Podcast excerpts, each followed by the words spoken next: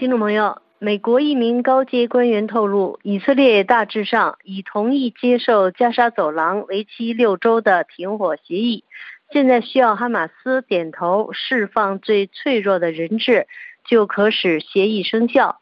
来自不同媒体的消息说。这名要求匿名的美国官员透过电话告诉媒体记者，目前已有一个协议的框架，以色列方面差不多都已经同意，现在球在哈马斯的手上。法新社报道，来自区域大国的谈判代表正日以继夜的工作，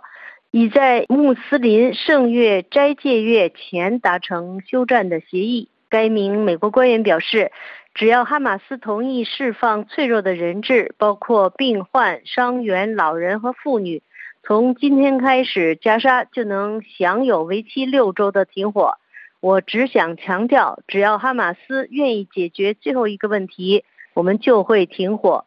美国方面希望上述协议能为以色列和哈马斯之间更长期的和平解决方案创造空间。一名与哈马斯关系密切的消息人士告诉法新社，哈马斯的代表团预计将在今晚稍晚飞往开罗参加休战的谈判。二月二十九日，在加沙市发生了严重的抢粮事件，以军在加沙附近朝试图接近援助卡车的巴勒斯坦民众开枪，造成超过一百多人丧命。以色列方面则将大多数伤亡归咎于包围援助卡车的群众，宣称遇难者是遭到踩踏或被车碾过而死，而以军是有限度的回应，朝他们认为构成威胁的群众开枪。据哈马斯治下的卫生部说，最近几天加沙严峻的人道局势。已导致至少十三名儿童因营养不良和脱水而死亡。这场因抢粮而造成的人道灾难再度成为外界关注的焦点。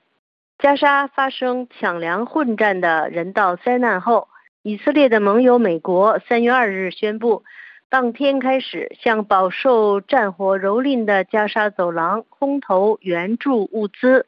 美国总统拜登敦促以色列当局放行更多援助物资进入加沙。数小时后，美国就展开行动，接着就传来以色列和哈马斯的停火谈判仍在持续进行的消息。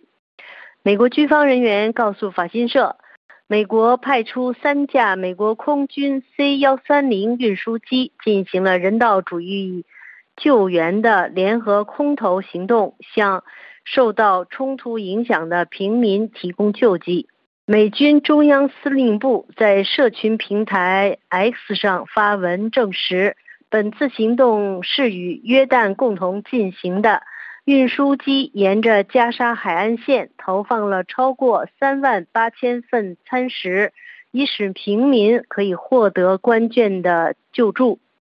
巴勒斯坦伊斯兰组织哈马斯去年十月七日对以色列南部发动空前攻击。根据以方说法，至少造成一千一百六十人死亡，当中大部分是平民。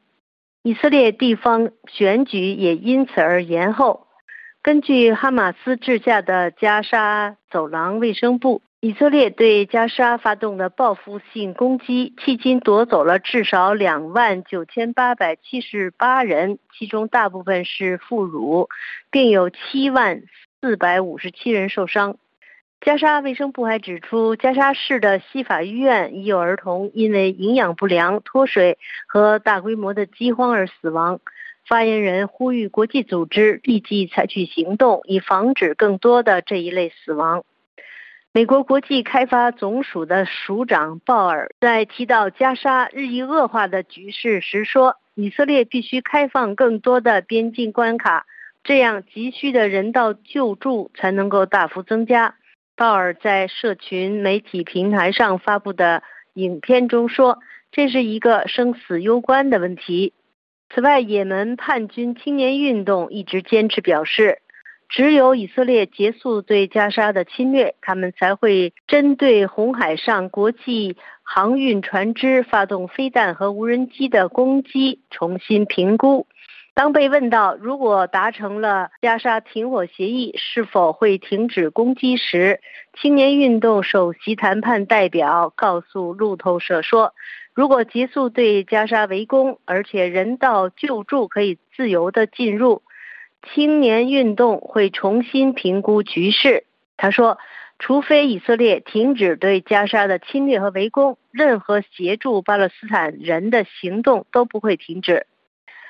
据《华盛顿邮报》的报道，以色列官员说，他们已经逼近巴勒斯坦武装组织哈马斯的领袖辛瓦尔在加沙的据点，